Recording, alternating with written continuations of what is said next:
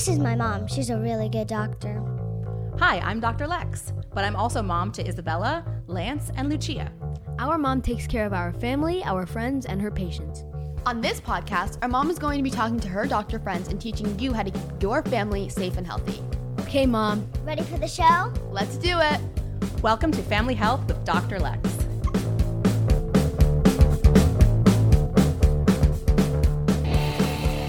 We don't often think of financial wellness as part of our overall health and wellness, but it definitely correlates in more ways than one and can help improve quality of life and, of course, in case of an emergency. Which is why I'm excited to introduce you today to Dr. Alicia Zhang, who is a board certified ophthalmologist, fellowship trained oculoplastic surgeon, and certified life coach. Dr. Zhang earned her MD and PhD in neuroscience from Case Western Reserve University, and she trained at Northwestern and the Medical College of Wisconsin for ophthalmology and oculoplastics. Dr. Zhang also earned a life coach certification through the Life Coach School, and as such, she primarily works with healthcare professionals working through issues of burnout as well as mastering money mindset. So I'm excited for her today to talk to us about growing our wealthy mindset. Ladies and gentlemen, please welcome my friend Dr. Alicia Zhang to the show. Ah, welcome, friends. Family Health with Dr. Lex, and I am so excited today to meet my new friend, Dr. Elisa Zhang, who is a board certified ophthalmologist, a fellowship trained oculoplastic surgeon, which means she is the smartest of the smart physicians. And she is the founder of Grow Your Money Mindset. And I'm so excited to meet you today to talk about women in finances, which is something that people don't typically think of as a health topic, but in the global scheme of things, in terms of our our health, our wealth, uh, our longevity, finances is one of the most important things we can learn about. And so I'm so happy to have you here. Welcome to the show. Thank you so much. I'm happy to be here. So let's start. I mean, you're a you're an ophthalmologist. You take care of eyes. You're an op, uh, oculoplastic surgeon. How did you kind of take your career your career take a turn into coaching high achieving women professionals on how to manage their money wisely?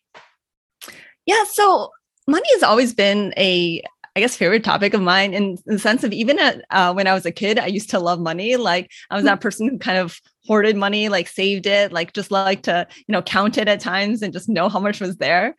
um, and so I did an MD PhD uh, program, um, specifically the MSTP Medical Science Training Program. And so I actually had full scholarship for medical school, but I also did uh, the PhD. So it's on average eight years. And I happen to do that in Cleveland, Ohio, which is the town I grew up in and has a relatively low cost of living. So, and I also had the fortune, I suppose, of being married early. I got uh, married by um, kind of undergrad. So, with a husband who also, you know, had an income and knowing that we were going to be there for at least eight years, it actually made sense to buy a house. And so uh, I actually ended up buying my childhood home from my parents, but even uh, before then, I just kind of started looking at other houses and and just learning about personal finances and mortgages and um, and that just kind of like led me down the rabbit hole of reading more about like personal finance in general and budgeting and um, uh, yeah, and then investing, and then I read Rich Dad Poor Dad, and and, and and this kind of like went through like the process of uh, grad school where in retrospect i was actually a little burned out in grad school. I got to that point where i was like oh man i'm not sure i can do this forever uh-huh. this is like this is really a hamster wheel. And so i was just like like how can i you know not do this forever? How can i retire early? And this was way before what you know people call the fire movement financial independence retire early. Um, and so in reading rich dad poor dad i actually started investing in real estate as a grad student. She okay. flipped two houses and started um, networking with a lot of people in real estate investment groups. And um, so you know uh, fast forward you know, um, started practicing medicine, really love ophthalmology, really love oculoplastics, um, but started working for, um, for a big hospital system where I was on call 24 7 for oculoplastics because I was the only oculoplastic surgeon. And, uh, and, and uh, you know, a bunch of things essentially led to burnout again, even though, you know, I was actually loving ophthalmology. And then I started thinking about like that whole, you know, I already kind of set myself up financially to not to basically work 15 years uh, um, as a physician, and then I could you know, cut back or do whatever I wanted. And so now I was looking at like, well, how can I even accelerate that further? Hmm. And uh, and so I started looking at the real estate again. I kind of stopped investing in real estate during residency and fellowship training. I really just focused on my education. And then, right as I was uh, first attending, I was really focused on, you know, like there's there's definitely a um, a huge learning curve when you're first out on your own. So I, I, really kind of focused more on that. And then I got to the point where um, I had switched jobs to this big hospital. And yeah, so I really started looking at real estate again. And I took another real estate course. I had taken real estate courses in order to how to learn real estate, and they actually um, talked about the Life Coach School podcast. And so one of our assignments was actually to just listen to the first episode, but I ended up binging that podcast, really loved the coaching, and really found that the coaching actually got me out of the burnout. And so I didn't feel that drive to like okay i really have to figure out like financial independence like right now. But that really led me to this kind of path of knowing all these other physicians who are burnt out and you know some like myself were just trying to figure out like how do i become financially independent as soon as possible so i can leave medicine? And you know i really kind of tie that two together where it's like well if we can actually cure the burnout um, then you don't have to like get to financial independence so fast but at the same time if you can actually learn to manage your money and be in a place of good um, you know financial situation then you're also in a much better position to negotiate the terms at your workplace so that you can actually have a better workplace situation and not be so burnt out. So i think the two and two the two actually kind of go hand in hand in many ways so, so, once again, we circle back to the word mindset. It's a it's a common thread throughout every episode of this podcast. We always are talking about how your mindset shapes everything in your life, and this is no exception.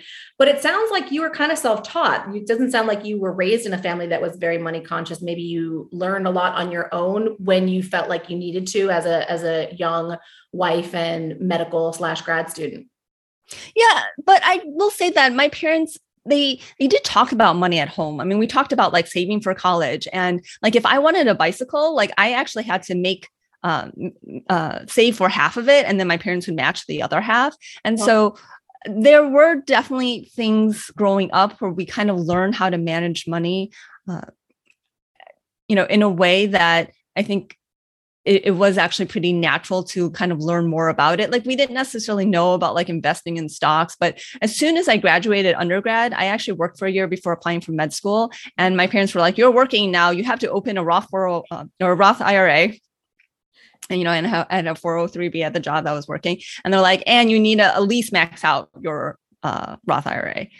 So you know, they they didn't quite explain to me like what that was and what it meant and and why. And in fact like i just i put the money in and just sat in cash because i didn't realize like okay now i have to figure out how to invest it. So it wasn't until a few years later when i started reading on the personal finance stuff so i was like oh okay. Now i actually need to choose some index funds to put that money in but they gave you a good start. It sounds like. Yeah. It sounds like they gave you a good foundation for and, and, and an interest to, to, to learn about how to manage your money and set you up for success, which is something that I think a lot of people, especially women, uh, wait kind of till later on in life and, and to start thinking about finances, to start thinking about retirement and their children's college education and start investing. And um, there's so many advantages to getting started when you're younger, even if you don't have as much to invest. Am I right on that? Oh, yes, totally. Compound interest really, you know, works miracles. I mean, Albert Einstein said it was one of the miracles of the world, and he's right. So even if you can't put in that much, just whatever you can put in in the beginning, really that time allows it to just grow and grow. Yeah. Why is it that you think that women shy away from learning about finances, controlling their own finances, or um, you know, getting involved in not just savings accounts, but other things like investing and retirement and IRAs and stock market or real estate investing? Yeah, so a lot of it I think is due to society and society beliefs that actually, you know, get into our mindset that we don't even realize. I mean, when you think about it, it wasn't that long ago that women couldn't own property in their own name. I mean, it like a hundred years, like really not that long ago. Um, and there's always been the perception of like the man is the head of the household, he's the breadwinner, like woman doesn't work. And it wasn't until the last century that women actually started working. And the gender pay gap is still here and real uh, and everywhere. You know even among women physicians still make 80 you know cents to the dollar compared to male physicians. And that's after looking at part-time maternity leave like all those variables aside there's still a gender pay gap and then there's also the idea that, you know, men are better with numbers. I mean, just even from the beginning, like if you remind a woman that she's a woman before you, she takes a math test, she will actually do worse on that math test than if you don't actually remind her she's a woman. And interestingly, they also did the study where they did a, uh, they did it with Asian women. So they reminded them that they were Asian, they did better on the math test. And they reminded them they were women, they did worse on the math test because there's this idea that being Asian means you're good at math, which I remember hearing all the time when I grew up, oh, you got an A in that math test because you know you're Chinese. It's like sure. Oh somehow being Chinese like gives you an A on math test, like right. So if if women are taught like, oh, well, you know, you're a woman, so you can't be good with numbers, then you know, money and numbers kind of go hand in hand. Right. Right. And from the very beginning, you know, from negotiating that first, I mean, as a as a resident physician, you don't really have much say over how much money you make. You're kind of just happy to have a job and get paid to do, you know, finally be working after all those years of training. But after that, from your first job, you know, uh, especially when you're being employed, um, especially by a healthcare system, you know, it, you can just seem like you're just grateful to have a job and maybe not even understanding what you're getting into or what the terms of that are. So just learning basics about contracts and benefits and contributions from the from the start can help set you up from your very first job can help set you up down the road. And those are like simple things. I mean you're you're a financial coach at this point. And so you know some of the the more advanced investment strategies that you coach on um, probably are things that the general public doesn't even know about you know and you really need to learn about or you need to seek out that information. I mean i never learned about any of this stuff not in high school not in college. You know i was science all the way and there was nothing about negotiating contracts setting yourself up for success personal accounting um, personal financial planning at all. And i feel like it's a life skill that really should be part of our basic education. Yeah i think even in like elementary school and high school like learning like what is a stock? What is a bond? What is the stock market? When you know people talk about the s&p 500 what does that even mean? Or the dow jones. I mean none of this is taught. And and you know we're at a point where you know pensions are kind of no longer existent, right? I mean, there are a few, you know, uh, government jobs and maybe in education where you might still have some pensions, but yeah. realistically, people have 401ks and 403bs and are depending on their investments in order to get them to retirement. And we're living longer and longer, right? Yeah. So, you know, if you're thinking you're going to retire at 65, you may live. I mean, I have a lot of patients in their 90s, right? Like you could live another three decades after you retire, and you have to have enough money to last you. Right. And you know, it's kind of like um, it's power. You, like anything, knowledge is power. You, when you when you have that baseline knowledge, you can, especially as a woman, go into negotiations. You know what you're getting. You can advocate for yourself. You can fight for, a, a, you can fight for more and for better. Um, in, in when you're negotiating employment contracts and different types of benefits, aside from obviously anything extra outside that you do. Um, I imagine that your coaching strategies are very valuable and it's very helpful to have a coach, someone to teach you. I mean, you can certainly read, there's, I'm sure, a lot of free resources out there for us to learn, podcasts and books and things like that. But getting your hands on a coach like yourself is probably extremely valuable because you can look at the individual's situation and help navigate through a personal a person's personal finances yeah. And when you talk about negotiation, I mean, that's where also being a woman, we're kind of told that, oh, we should be, you know, nice and, you know, mm-hmm. not aggressive. Like if you're assertive woman, you're, you know, called the, the B word. Like, yeah. Among other. Uh, yeah, among other things. And and so women don't tend to negotiate as hard when they're negotiating for themselves. Now, interestingly, if a woman is negotiating for like a team or someone else that they perceive that, you know, they're trying to get the best for, then they actually negotiate much harder. So, but we deserve to build and negotiate for ourselves and get what we're really worth. Yeah.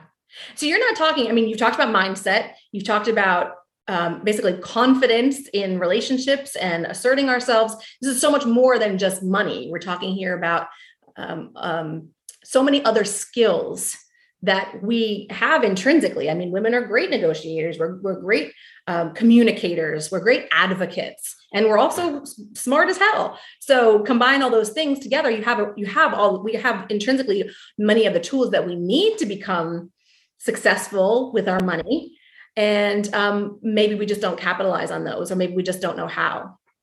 Yeah, and actually, big companies that have more women on their on their um, you know C suite actually do better financially as well. Hmm. Interesting. Okay, so how do women um, like us? I'm 42 years old. Um, I know pretend I know zero about finances. How do you advise someone like me? Um, I have a job, I have a contract, I'm employed. Um, to get started learning about my finances and my financial health so that I can start planning going forward? Yeah, so it depends on like kind of where you are in terms of your propensity uh, and how you learn. So there are a lot of great books. There are some podcasts out there. There are blogs, um, but that is always the easiest way to start. Now, sometimes the issue is kind of interest, right? Like you start listening to it and you know you kind of glaze over. So what helps with that i think is to kind of know your why. Like why are you learning this? What is your goal? Is your goal to help your kids through college is to make sure your retirement is yeah. you know set in place? Um, is it to build a budget for you know a, a, a bucket list item or like you know a, a, big vacation that you know that you a place that you've always wanted to go to? So you got to pick some reason that is going to kind of propel you to actually spend the time in order to kind of learn that information. And it's not really hard. I mean, basically all the math that you need to know is math that you learned in elementary school, not not even your high school math really. Yeah. But it does, you know, take some time to actually spend the time, you know, getting that education. And this is, I do think, where having a coach can be really helpful is, you know, meeting you where you are and trying to figure out, like, you know, what would be the most helpful way and trying to work on that mindset piece of, of, you know getting over whatever hump it might be that's been preventing you from being able to get to where you want to go. Yeah. Yeah because not everyone should be investing in real estate and not everyone should be investing in the stock market depending on your assets your earning potential the benefits that you have in your job. I imagine that there are better and worse strategies for your financial success depending on your personal situation. Are you married? Are you single? Do you have children or not? Do you live in a city or you know in a, in a rural area? I mean, all those things I'm sure are factors in determining what type of investing you should be doing. Yeah, it is. And all those factors are also things that determine your money mindset, right? The people around you affect your money mindset. And so that's all to be taken into consideration. Yeah. So it's hard to kind of, you know, give it um, recommendations that will apply to every person because it, it is going to depend a lot on each person's individual situation. Yeah. So we talked about the 42 year old who's trying to get started in investing. What do you say to the 20 year old who's getting ready to graduate from college and nobody's talked to them about their finances? What would be a great way for them to start learning about investing and preparing for their future financially? Yeah. So, I mean, I can give some kind of pearls to kind of start with is first of all, you know, just pick up some simple books or listen to some podcasts to just uh, start learning. And, you know, you can actually meet with like if, if you are, uh, you know, get a job, like there's someone in human resources who at least can explain your benefits and can talk to you about like, you know, your 401k or 403b and your matching. And that can actually just, you know, they're there to just help you. Mm-hmm. Um, typically you want to spend below your means. That's always a good thing. Um, and you know be saving. So if you start right out of undergrad saving you can actually save as low as 10% your entire lifetime and, and likely be fine for retirement. Um, if you're starting later you're probably going to need to save a, a higher percentage.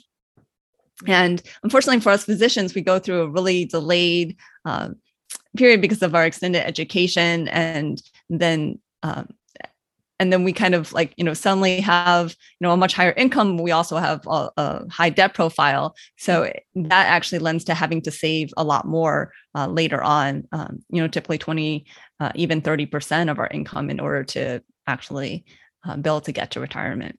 Yeah, I think people forget about that when they think about physician salaries that we didn't make any money for our entire 20s. When everybody else graduated college and started making money, we had another 10 years at least before we started uh, earning anything, really. Yeah. We spent our entire 20s not partying and working and not making any money. yeah. And I talked about saving, but then you actually have to invest that money because if you just leave it in a bank account, like it's losing money compared to inflation. Yeah. Yeah.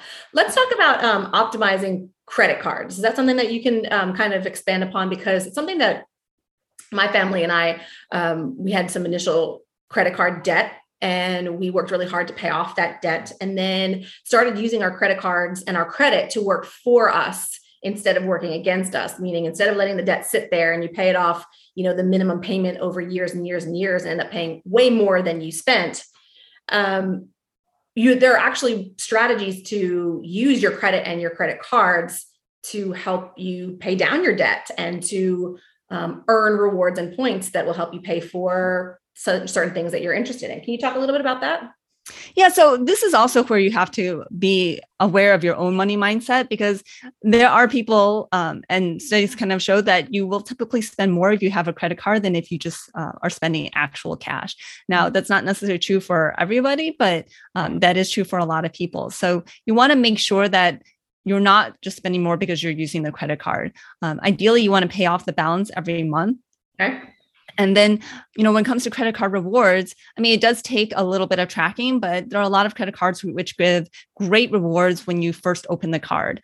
Mm-hmm. And and then you have to hit a, a, certain spending level within a certain time frame. So that again, like you want to hit that spending level to get those rewards, but you also don't want to spend on things you wouldn't otherwise buy just to get those rewards, right? So that might mean depending on the amount that you have to spend, like actually coordinating, okay, I know I'm going to have you know this big payment which I can put on their credit card at this time. And so I'm going to apply for the card, uh, you know, ahead of time, you know, make this uh, payment. And that is going to be what, you know, gives me the reward and then cycle through um, the different cards for the different words. So, I mean, especially like travel awards and um, the, you know, uh, the airplane credit cards, like, you know, you can get like 75,000 like miles, which can actually already just be a plane ticket off of opening a new card and um, and have that bonus.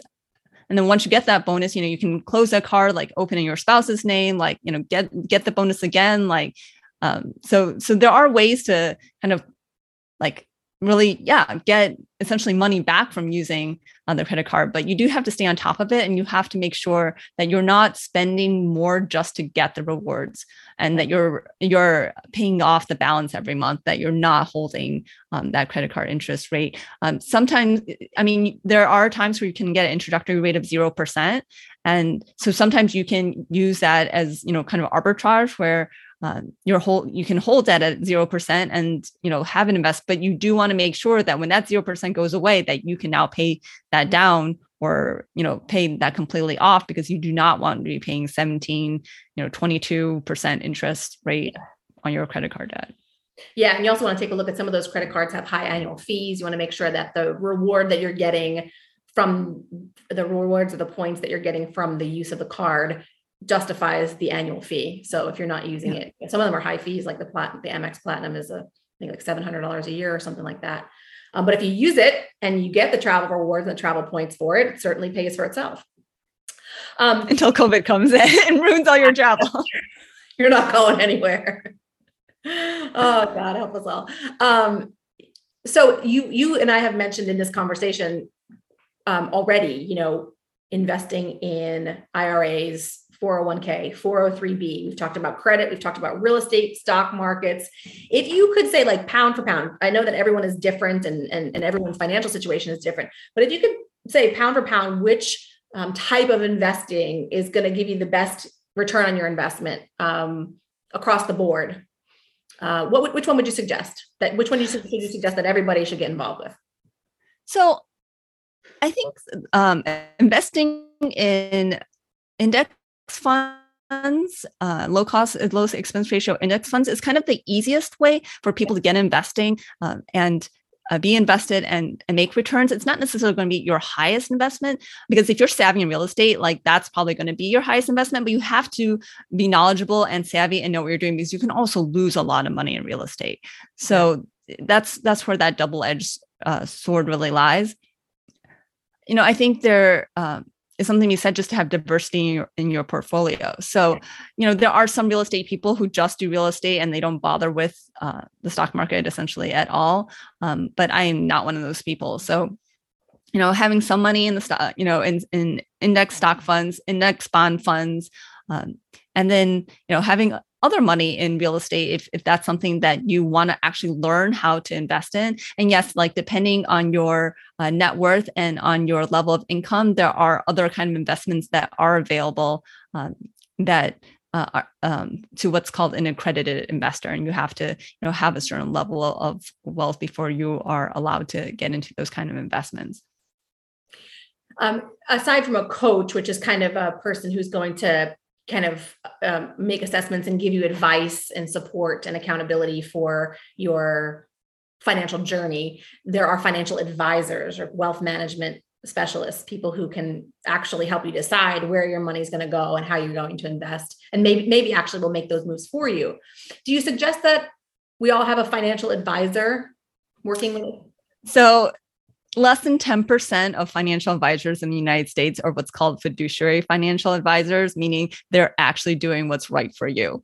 Ooh, ouch. Yeah, I know. It's pretty bad, right? So, most financial advisors are essentially salesmen and, and insurance salesmen. So, if anyone's trying to sell you whole life insurance or AVUL, universal life insurance, you should probably be running the other way. Now, there might be some very specific cases where these can be beneficial, but for the most part, they're beneficial beneficial to whoever's selling you them because they get a lot of commission for selling them.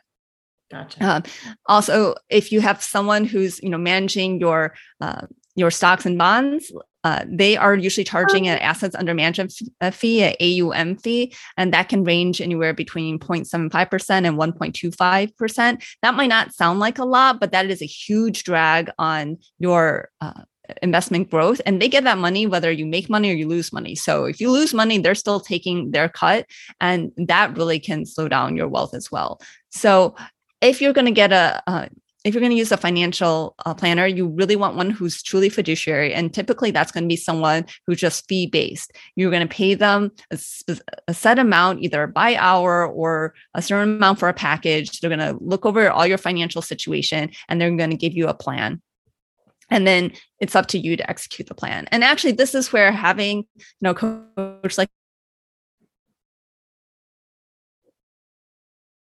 I mean, you actually execute that plan and get you on that road um, after you've gotten that financial plan from a financial advisor can be extremely helpful. And I have certainly done that for some clients. That's interesting. It's interesting advice because I think, you know, everyone thinks, well, I don't know what to do with my money. I need a financial advisor. And it's going to be easier for me than going out and learning all this stuff and tracking it and monitoring it, you know, and doing all the um, investing myself. So I think that it's great advice that I didn't, you know, I wasn't aware of that about financial advisors.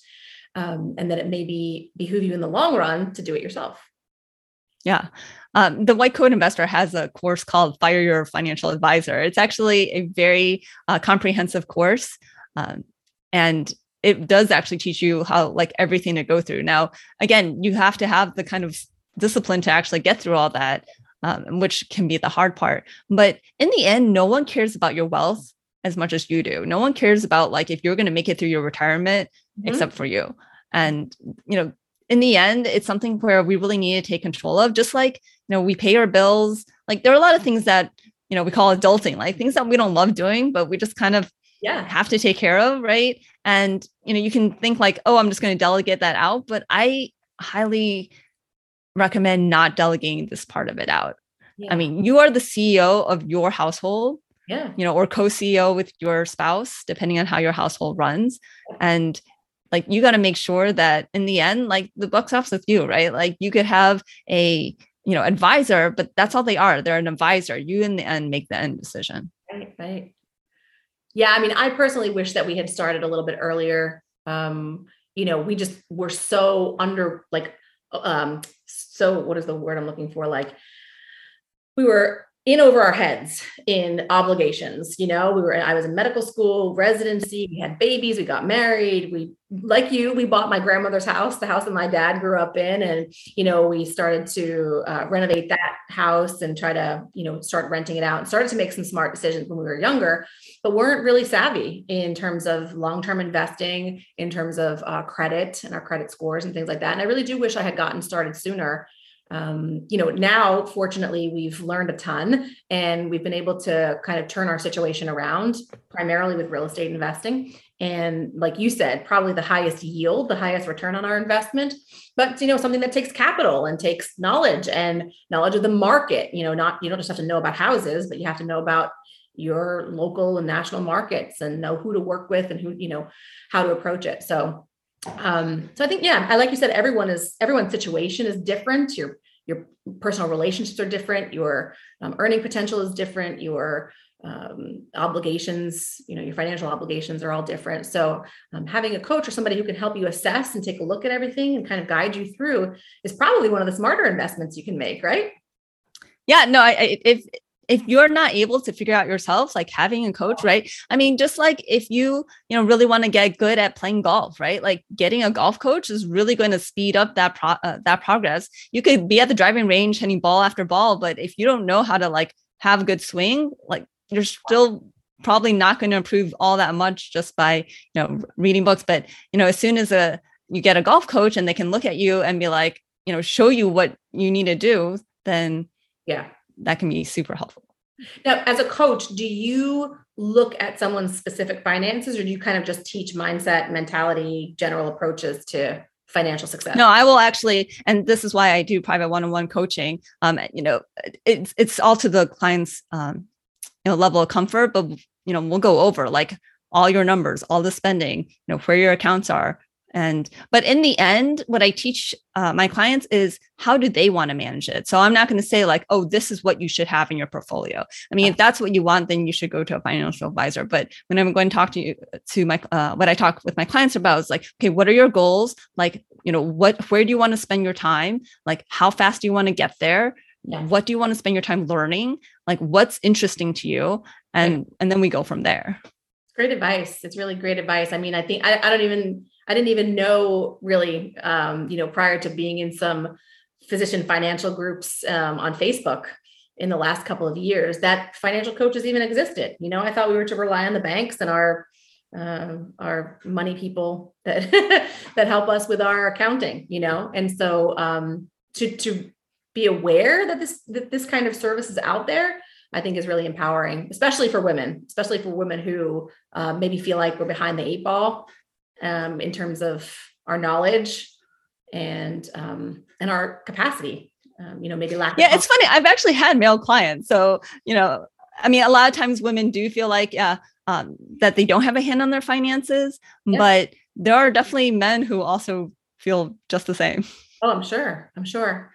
Before I let you go, I just wanted to ask if there is any kind of any kind of like pearls of wisdom that you can offer, like you know, um, the you know the, the top five things that you can stop spending money on, or you know the, the things that you should do immediately to kind of help yourself and help improve your financial situation for the long run. Um, any pearls of wisdom that you can drop that are kind of universal? Yeah. So really spending on your values, right? Not spending on other people's values. So what you know what do you spend on that you're happy like a year later that you made that purchase?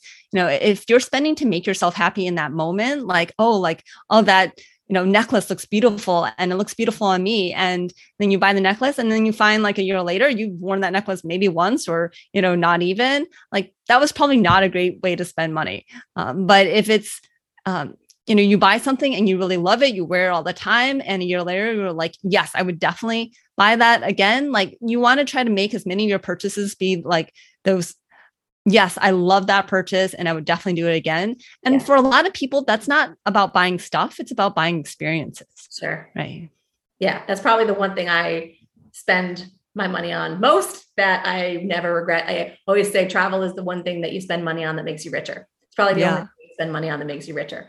Um, the other thing, I, um, the other pearl I want to add is also don't look at things as when you buy it as a monthly payment. So when you're looking at buying your house or your car, like look at how much the actual price of what you're buying is, not how much can you afford a monthly payment.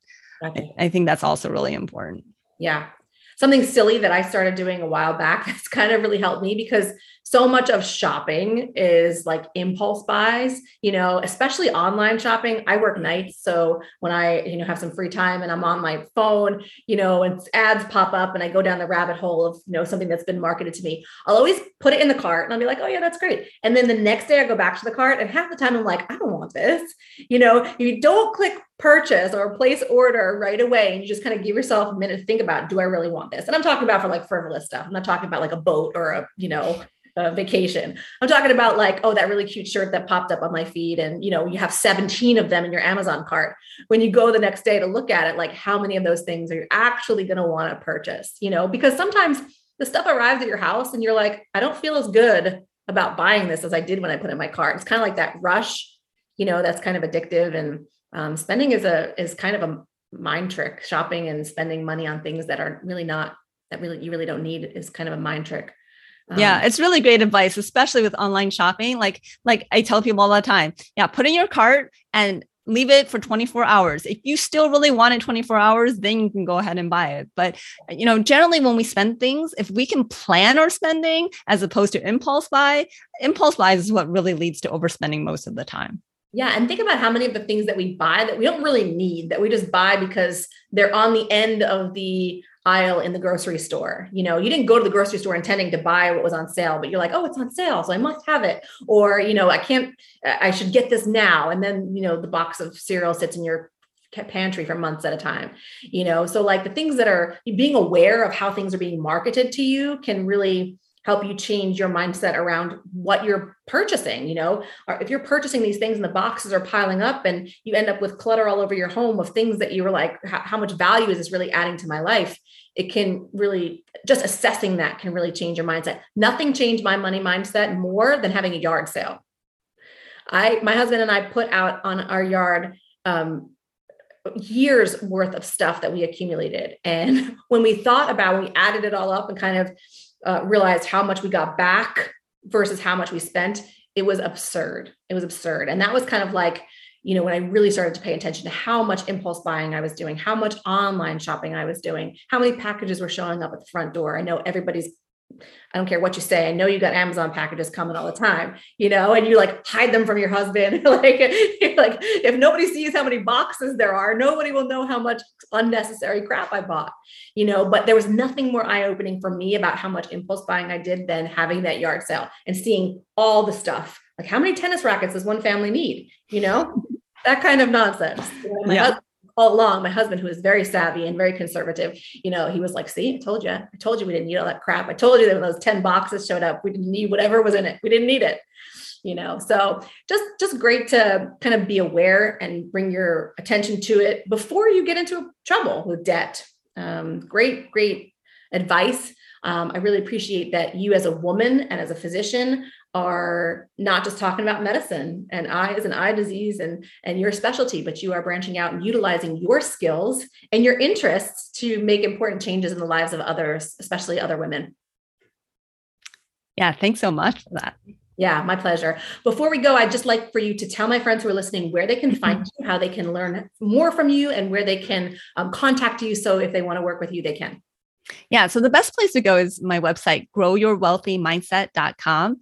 And from there, actually, there is a freebie. Um, there's a workbook on how to calculate uh, financial independence. So if you're interested in that, definitely check that out. I do have a YouTube channel. And to find the YouTube channel, it's probably easiest to go to that website and just, you know, uh, click on the link for the, the YouTube channel. And uh, I'm on Facebook, I'm on Instagram, all that stuff. Um, but yeah, just finding that all uh, off the website. And that's growyourwealthymindset.com. Aside from your one-on-one coaching, do you offer any courses? I don't at this time, um, just because I, there are other courses out there, and uh, I don't necessarily. I haven't found a uh, um, kind of a niche where there's really something missing in terms of courses. Okay. Uh, Did you study ec- like economics or finance in undergrad, or this all came after the fact? No, this all came after the fact. So yeah, I study engineering and applied science and, and neuroscience essentially. Wow. Well, you're beautiful, you're brilliant, and I'm so glad that we got to know each other. I hope that we can talk more in the future. And um, thank you so much for being here. Yeah, thanks for having me on. It's been fun. My pleasure. Hey, thanks for listening to my podcast, Family Health with Dr. Lex. If you love the music like I do, you can find more at therealmichaelvm.com forward slash music. If you'd like to support the show, please leave a review, subscribe, and share with your friends. You can ask questions, suggest topics for future podcast interviews, and find more health and wellness information on my website, drlexlifestylemedicine.com. See you next time.